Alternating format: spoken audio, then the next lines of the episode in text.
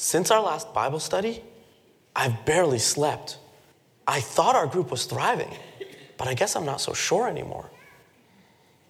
After that weird small group meeting, I had a really rough week at work. It, it left me feeling like maybe I was just, I don't know, letting things go spiritually, making too many excuses. After study group, I, I felt better, lighter, like I wasn't alone. I Thought it was good. I felt like people were actually being real with each other. After small group, I knew I had some choices to make. Ugh.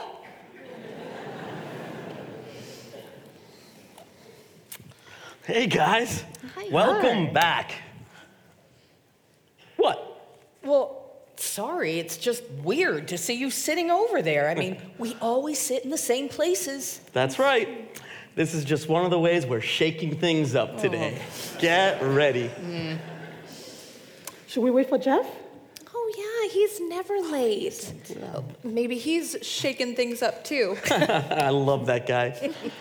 Well, while we're waiting, I thought maybe we could clear the air a little bit from last meeting. You've all been on my heart. How are things? Uh, all right, well, I'll start. I'll start. It was a really rough week. I found out that I was being passed over for a promotion at work that I, I thought it was a done deal. I, I was so embarrassed. I was really angry, and I just couldn't believe it. I, I, and I, I didn't handle it very well. I needed to clear my head, so I decided to take a lunch break, which I never do. And I ran into Laurel.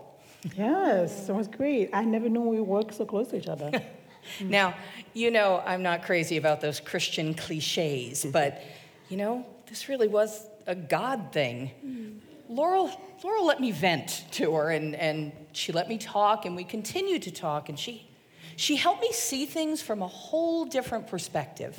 You know, that I could take my frustration and, and use it as a wall between me and God, which I wanted to do. Um, or I could seek him out, reach out to him, reach out to you guys. Wow. Well, I'm sorry to hear about the promotion. Yeah, that's all right. You know, I think maybe not getting it has given me an opportunity to kind of look at my priorities. I mean, if, if, if I'm going to grow in my faith, I, I need to stop keeping God and church and okay, everyone at a distance. I just, I just decided I needed to take the plunge. So I signed up to volunteer for VBS this summer. what? Well, hey, listen, you. No, no. No acting, no singing, nothing like that. No, no. I've got the time. I, I've got plenty of vacation time accrued, and, well, because I never use it. So I figured, well, maybe they could have someone there to help with the, uh, I don't know, the paperwork or something. Yeah. Well, geez, is it that bad? Well, no, I'm just sad. I turned them down. What? Well,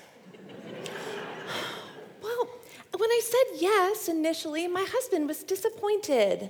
He wanted to do something different this summer. He hmm. keeps talking about a road trip. I have no oh, idea oh, why. Sounds cool.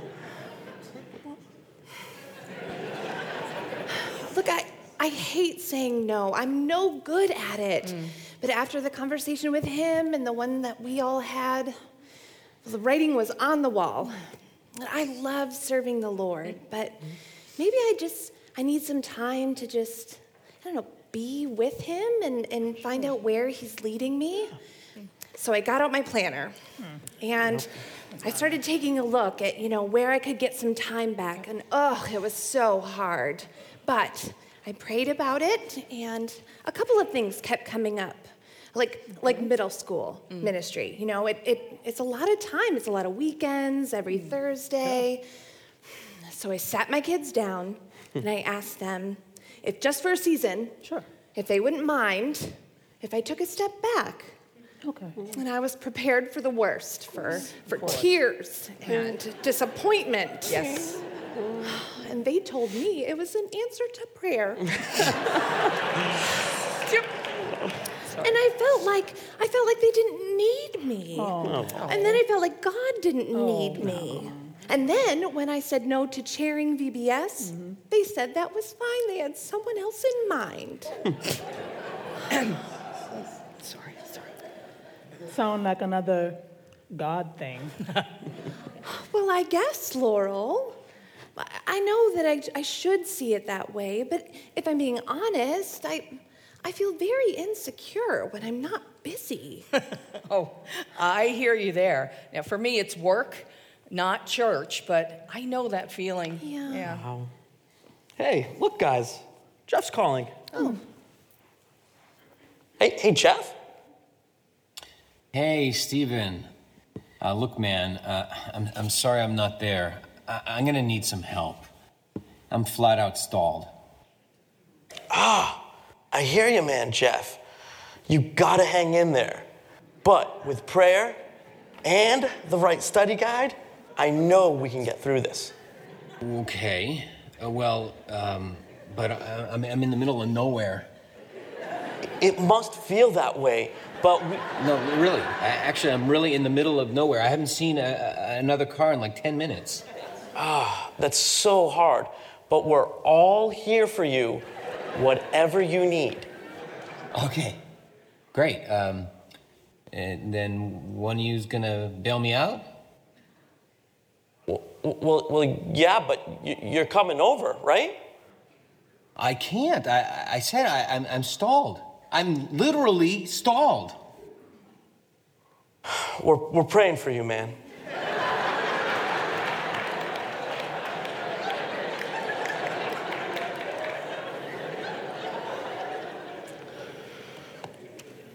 So that was Jeff. Duh. I don't think he's gonna make it tonight. He says he's still stalled. Oh, that's too bad. Hey, um, wait. Is he like stalled or? What? Oh, Never mind.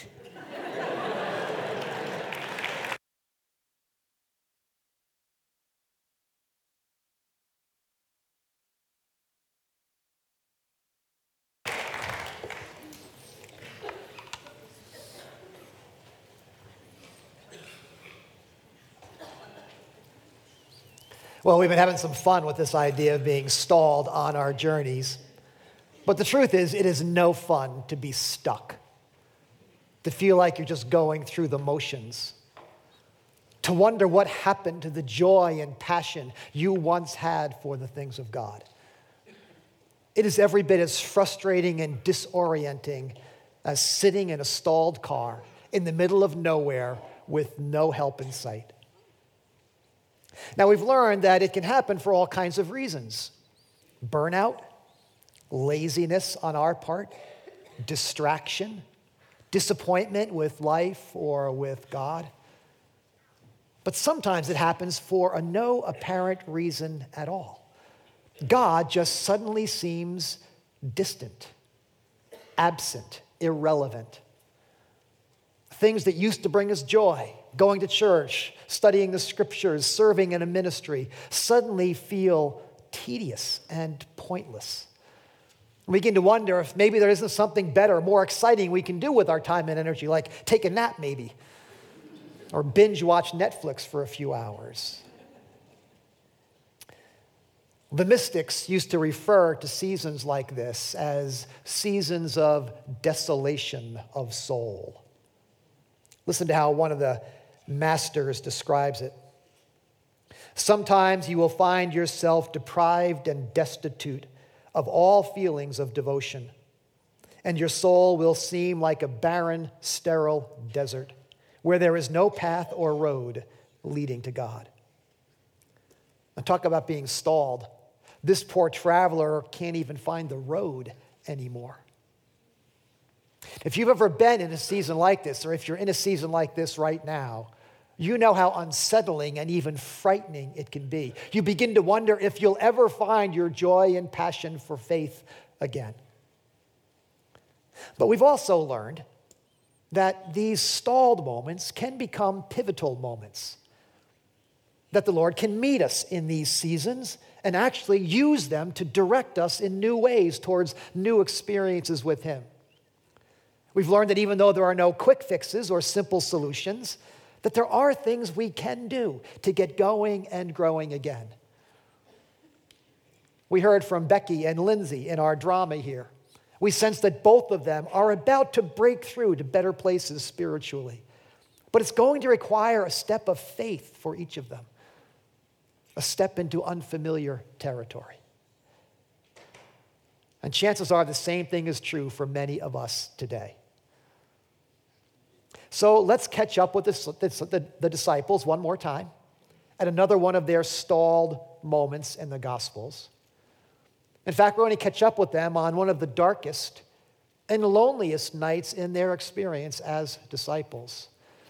And yet it turned out to be a moment in which they rediscovered Jesus. And a night in which one of them did something that no human being had ever done before. The story is found in the Gospel of Matthew, chapter 14. We'll be looking at verses 20 through through 33. And we'll just kind of walk our way through the story and make some observations about life and faith. So let's pick it up, Matthew 14, beginning at verse 22. Immediately, Jesus made, his, made the disciples get into the boat and go ahead of him to the other side, while he dismissed the crowd. After he had dismissed them, he went up on a mountainside by himself to pray. Later that night, he was there alone, and the boat was already a considerable distance from land, buffeted by the waves because the wind was against it. Now, this happens at the end of a remarkable day, a day in which Jesus fed 5,000 plus people with just some loaves and, and fish. It was such a remarkable day that at the end of that day, the people were ready to make Jesus king right then and there. But in the midst of all this excitement, Jesus hustles his disciples into the boat, shoves them offshore, and tells them he'll meet them on the other side. Now, I can't imagine that's what the disciples had in mind for that particular moment. It had already been a long day. The sun was setting. I'm sure all they wanted to do was to build a campfire and sit around it and relive the glory of the day with Jesus. Instead, now, they were going to have to row their way across the lake in the dark, and Jesus wasn't even going to be with them. Now, the Sea of Galilee is about 13 miles long and 8 miles across. So it is no small thing to row your way across that lake, even under the best of conditions. But on this night, it was especially difficult because we're told the wind was against them. Now, notice, it's not like there's a storm at sea. Okay, they're not holding on for dear life. It's just the infernal wind blowing into their faces, making every stroke of the oars a chore, and making progress just about impossible. Now remember, some of these guys are seasoned fishermen. They know a thing or two about, about being out on the water and, and rowing a boat. But on this night, after hours and hours, straining at the oars, they're getting nowhere. They're tired, they're discouraged. And by the way, where's Jesus? Why did he send them out there to face this wind without him? Have you ever tried to row a boat or ride a bike or run or even walk into the wind? It's exhausting. It doesn't just wear you down, it, it, it, it wears you out emotionally, physically, psychologically. It takes all the fun out of whatever it is you're doing and makes it feel like you're never going to get where you're going. It makes you wonder if, if it's even worth trying to get there in the first place. A couple of Saturdays ago, in the middle of the afternoon, just to relax a little bit, I turned on the TV and caught a little bit of the Masters golf tournament. Now, by the time I watched, the, the golfers were already on the back nine coming in towards home, and, and the commentators were talking about what a difficult day it had been, how brutal the conditions were. Now, I'm thinking to myself, it's golf, all right? The sun is shining, they're wearing t shirts, the azaleas are blooming, the birds are tweeting. I mean, how hard can it be? It turns out it was the wind. The wind had been howling across Augusta National for three days in a row, distracting the players, blowing their drives all over the place, stirring up debris and sand into everyone's faces, and just plain wearing them out. No one was playing well. Well, if it's hard to golf against the wind, how much harder to live against the wind? Just to do everyday life. It's not, it's not always the storms of life that make life difficult, it's just that infernal wind blowing in our faces, the stress and strain of everyday life, making everything more difficult. Maybe you or someone you love has a chronic illness. Pain is a constant companion. Trips back and forth to the doctor, to the hospital, medication, treatment, consume time and energy almost every day. You begin to wonder if you're ever going to feel better again. And by the way, where's Jesus? Why hasn't he answered your prayers for healing or at least for relief? Or maybe you're dealing with financial hardship. And, and every, every, every trip to the grocery store, every bill that comes in the mail is fraught with anxiety and tension. Uh, you're working as hard as you can, but you can't seem to get ahead. You're trying to honor God. You're putting your money in the plate every week, but you can't keep up. You, you can't even make ends meet. And by the way, where's Jesus? Why isn't he providing for you the way he promised he would? Or maybe you're dealing with some relational pain. There's tension in your home or maybe in your extended family. Everyday interactions are suddenly tense and awkward. You, you always feel like you're on the defensive. You can't concentrate at work. You can't remember the last time you laughed out loud. And by the way, where's Jesus? You, you can't even go to church for hope and encouragement because you get to church and all you see are friends and family sitting together, smiling, enjoying each other, reminding you of the pain in your heart and the fact that you're far away from people that you love and maybe even from God.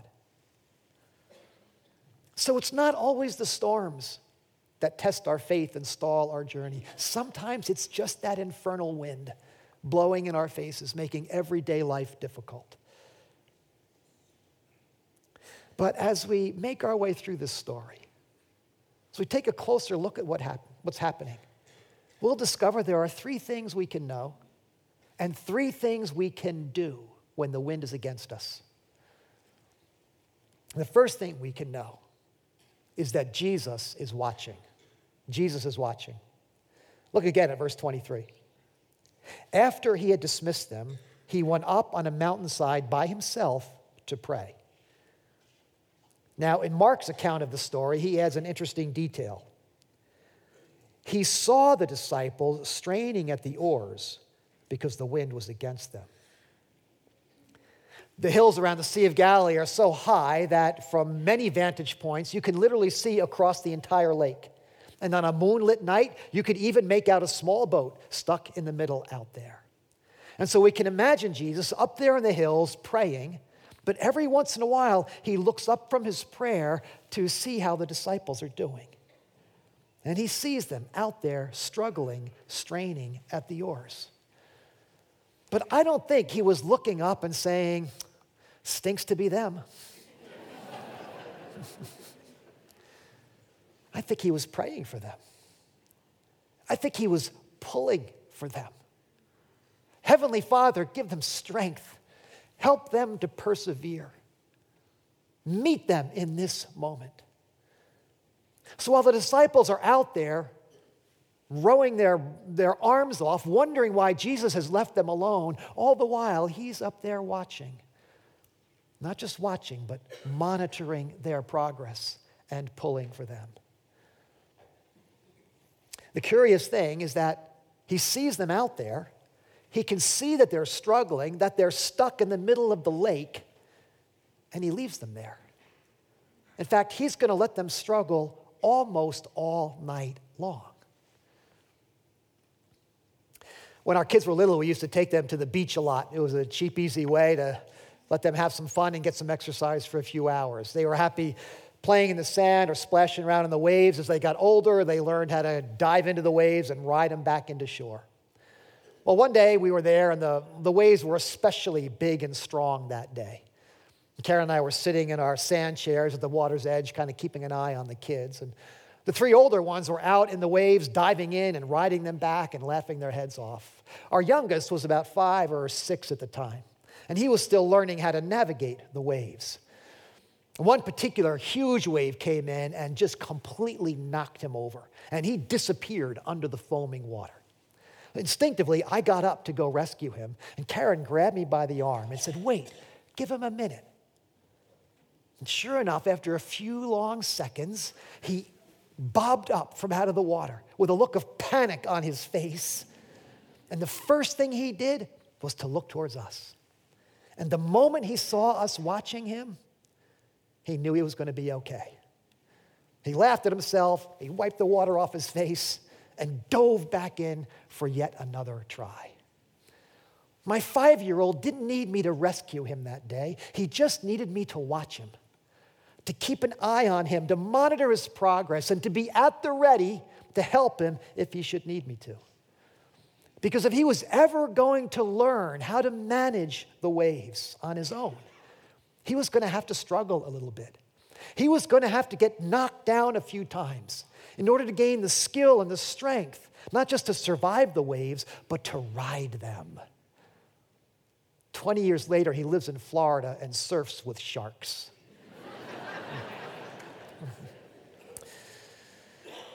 In the same way, the disciples needed to struggle that night. If they were ever going to grow up, if they were ever going to manage wind and waves, literally and metaphorically, they needed this struggle. They needed to strengthen their arms and their faith. Now, I don't think Jesus sent the wind to teach them a thing or two. It just happened to be a windy night. But Jesus let the wind blow for a while. He could have gone to rescue them, but he, he chose to leave them alone for a while. But all the while, he was watching. And Jesus is watching you too. He knows where you are, He knows what's going on, He knows what you need. He's watching as you manage that health crisis, as you make your trips back and forth to the doctor as you learn to trust God even in pain, even when the outcome is uncertain. He's watching you when you sit down with your bills and your budget, trying to find a way, learning how to make ends meet and be generous at the same time. He's watching as you learn to navigate those challenging relationships in your life, extending grace to people even when they're being difficult, even when you're feeling hurt. Jesus is watching. He knows. He's praying for you. He's pulling for you. He knows what you need. And, and, and, and when the time is right for your growth and for, and for His good purposes, He will come to you, as we're going to find out. But in the meantime, all you can do is wait. So, if the first thing we need to know is that Jesus is watching, the first thing we need to do is wait for Him. Just wait and be patient and persevere. As eager as we are for things to be easier, as easy as eager as we are for the wind to die down, as eager as we are to be going and growing again, sometimes we need the struggle. And we just need to keep on rowing, keep on trusting, knowing that Jesus is watching. Well, let's pick up the story, verse 26. Shortly before dawn, Jesus went out to them, walking on the lake. When the disciples saw him walking on the lake, they were terrified. It's a ghost, they said, and cried out in fear. But Jesus immediately said to them, Take courage, it is I, don't be afraid. Remember now, it was sunset when Jesus shoves them offshore, and now it's almost dawn. So Jesus has left them out there for a long time. And you know how slowly time passes when you're awake in the middle of the night. And so, after these many hours pass with little or no sign of progress, and their muscles exhausted and feeling more and more discouraged, more and more troubled by Jesus' absence. But they're about to discover that Jesus is never really absent. He may be silent sometimes, but he's never absent. And when the time is right for our growth, for his purposes, he will come to us. So, the second thing we need to know when we're stalled is that Jesus is coming. He is coming. Now, at first, the disciples don't realize that it's Jesus. And so we get a little glimpse into their frame of mind at this point. It helps to know that in the ancient world, in the Jewish worldview, open water, the seas, were, were, were the abode of chaos. It's where darkness and danger was lurking. Think Noah and the flood. Think Jonah and the great fish. Think the opening lines of Genesis. The earth was formless and void, and darkness was upon the face of the deep. Open water is where bad things happened. So, after hours of battling the wind and the waves, when they see a shadowy figure coming towards them in the dark, walking on the water, their first thought isn't, hey, look, guys, it's Jesus. Never occurs to them that Jesus might be out there on that windy night. And I think a similar thing happens to us when we're feeling worn down by the circumstances of life, when we're facing a headwind. We get so overwhelmed by the circumstances, so worn down, we're so focused on all the problems that never occurs to us that Jesus might actually be present in those difficult moments, that he might, in fact, be speaking to us. We go to church out of force of habit, but we really don't expect anything to happen there.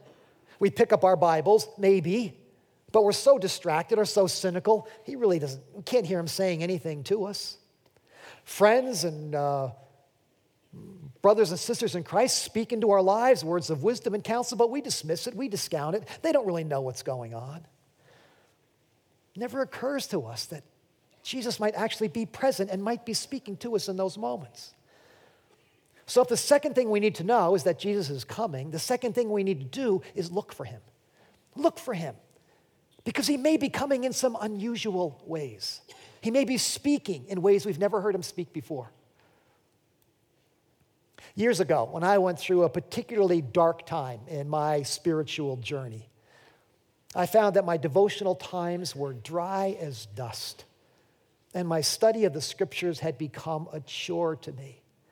And I, I wondered why God wasn't speaking to me anymore. And it wasn't for a period of weeks and even months when I began to realize He was speaking to me, but just not in the usual ways. There was one line in a novel I was reading that spoke about the transformative power of silence. And it helped me understand what was happening in my life right then. I was off at a weekend conference, just as, as a guest and as an attender. And the speaker up front began calling off a random assortment of names in the course of his message. And one of those names was Brian, as if the Lord was letting me know he knew I was there. A stand of trees outside my window, slowly coming to life again after a long winter, reminding me that my faith would again come to life once more. He was speaking, but in ways I wasn't accustomed to. Think about the small group we've just been watching here. It's an odd assortment of folks, quirky characters, each of them with their secret struggles, sometimes wondering why they're even together. And yet, to their surprise, they find that God is speaking to them through one another of all things. So, when we find ourselves stalled, when it feels as though God is distant, know that Jesus is coming. Look for him, listen for him, even in some unusual places and some unlikely voices. The third thing we need to know when we're stalled is that Jesus is calling. Jesus is calling. Let's go to verse 28 and the really exciting part of the story. Lord, if it's you, Peter replied, tell me to come to you on the water. Come, he said. Then Peter got down out of the boat, walked on the water, and came toward Jesus. But when he saw the wind, he was afraid, and beginning to sink, cried out, Lord, save me. Immediately Jesus reached out his hand and caught him. You of little faith, he said, why did you doubt? Remember now, it's dark. The wind is howling. The water is a choppy, foamy maelstrom. And a ghost like figure is lurking off the starboard bow.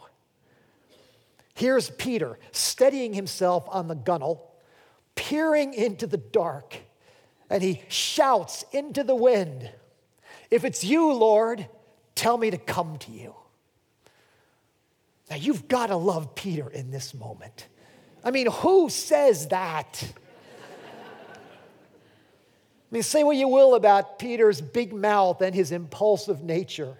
On this night, Peter is everything a disciple is supposed to be. If his master is out there in the dark, in the gale, on the water, then that's where he wants to be. And if it means stepping out of that boat, doing something terrifying that he's never done before, well, then that's what he's about to do. If it's you, Lord, tell me to come to you. I've got to believe.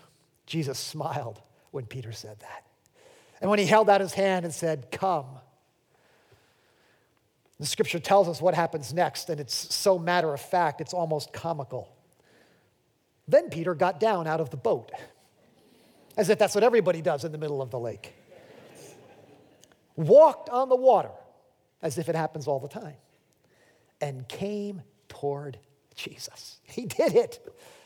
He walked on water he did something no human being had ever done before, something he never imagined doing. He did it. Now, it didn't last long, did it? Didn't take long for the wind and the waves to get to him. But notice, notice, when he begins to sink, he doesn't reach back for the boat. He reaches forward towards Jesus. Lord, save me, he says. And Jesus does lifts him up, sets him down on the water. Now, what a moment that must have been. The two of them standing there next to each other on the Sea of Galilee.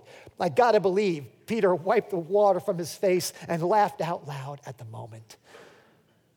Two people together like no human beings had ever been together before. What a moment. John Ortberg has written a wonderful book based on this story, and the title says it all if you want to walk on water, you have to get out of the boat. He reminds us that the boat was the safe place to be in that moment. The boat was familiar, the boat was comfortable. Peter and his friends had spent many, many nights out on that boat before, but he had never walked on water. But Jesus was out there, and if he was calling, then that's where Peter was going. And if it meant stepping out of the boat, that's what Peter was going to do. So, how badly do you want to be with Jesus? How badly do you want to be unstalled? Badly enough to do something you've never done before? Badly enough to step out of your boat whatever it is, your comfort zone, your familiar territory, your predictable ways of dealing with life and relationships. I mean, how bad do you want it to get unstuck, to get going and growing again? Jesus is calling, and the only way is to get out of that boat and take a faith sized risk. The characters we met in our drama, Lindsay here, her, her boat was her calendar. As long as her calendar was full, she felt safe. She felt most comfortable when, when she was busy, when she was doing, when she was serving, when she was underlining. And there's nothing wrong with any of those things. But at this particular time, Jesus wasn't in those places. Jesus was in the silence. Jesus was in the stillness. And he was asking her to come to him there to meet him in ways she had never met him before, but she was going to have to get out of her boat. Lindsay's boat was keeping people and God at arm's length. She felt safe at work. She felt comfortable at home watching TV. There's nothing wrong with working hard and relaxing at home. But Jesus was calling her out of those familiar places and into the maelstrom of ministry, into the risk of relationship, inviting her to, to, to follow her. He, he was waiting for her out there, and He's waiting for you out there. He's waiting for you in the dark. He's waiting for you on the waves. He's waiting for you where it's windy in an unfamiliar place, and He's beckoning you to come and walk towards Him, to meet Him like you've never met Him before. Are you, are you willing to go there? You're going to have to get out of your boat. I don't know what your boat happens to be or what step you have to take. Maybe, maybe, maybe what you need to do is, is come to celebrate recovery. To finally face that hurt or habit or hang up that you've been living with for so long, it's actually comfortable and familiar. Maybe, maybe you need to walk away from a familiar relationship that's actually keeping you from getting closer to God. Maybe you need to join a life community or, or check out one of our student ministries, middle school or high school. It's one of the scariest things in the world to walk into a living room or walk into a room where you don't know anybody. But that may be the step the Lord's asking you to take. And if you want more out of your life and more out of your faith, and that's the step you need to take. Maybe He's asking you to take a step of stewardship to grow your giving to 5% or 10% or more and discover what it's like to trust Him and experience His provision. Maybe He's asking you to take a step of service at the church, in your community, maybe to sign up for Spring Serve. There's some of us here today, I know, who heard that Spring Serve announcement and it never crossed your mind to actually sign up for it. You never have and you never will. Well, maybe, maybe the Lord's waiting for you Saturday morning, May 7th, and He wants to meet you in a way He's never met you before. Maybe it's going on one of our cross cultural learning experiences, formerly known as mission trips. I was out about town earlier this week in one of the stores nearby, and a, a, a Grace Chapel person came running to me across the store and announced loud enough for everybody to hear, I'm going on my first missions trip. She told me she'd been praying for these people in this place for years, and now she was going to get to go. Now, that's a faith sized risk. That's stepping out of the boat. How badly do you want to get unstuck? Badly enough to take a week of your summer and go to an unfamiliar place and experience the power and presence of God like never before? Well, the story ends with the two of them making their way back to the boat. And when they climbed into the boat, the wind died down. Then those who were in the boat worshiped him, saying, Truly, you are the Son of God. So they all got to worship him, but only Peter got to walk with him. I've heard preachers beat up on Peter for letting the wind and the waves get to him. He took his eyes off Jesus. right? You've heard it.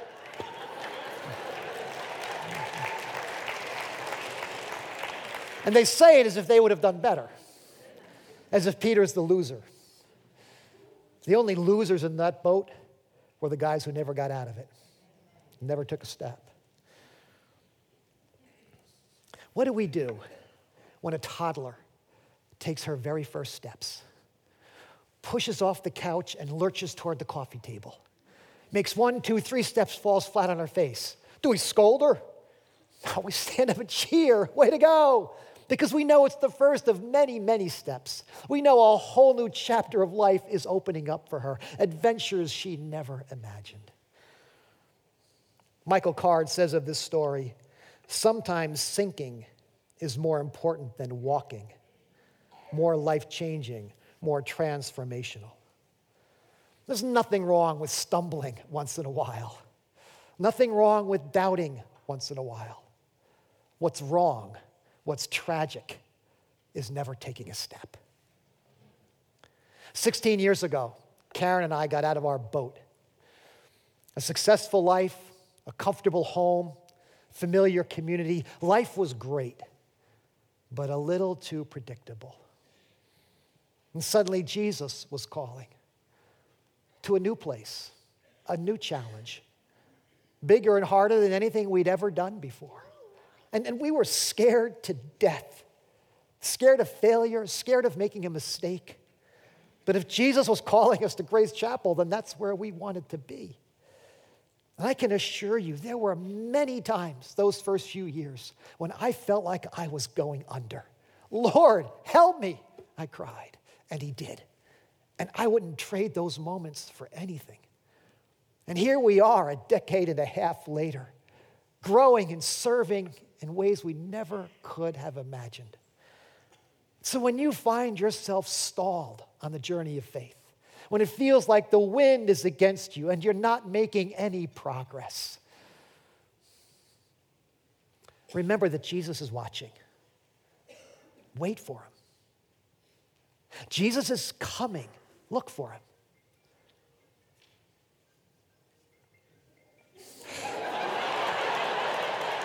It's got to be Jesus calling, right?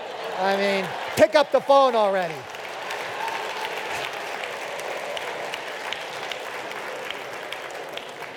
Took me 33 minutes to get to that line, and the phone rings. If you want to walk on water, you got to get out of the boat. Let's pray.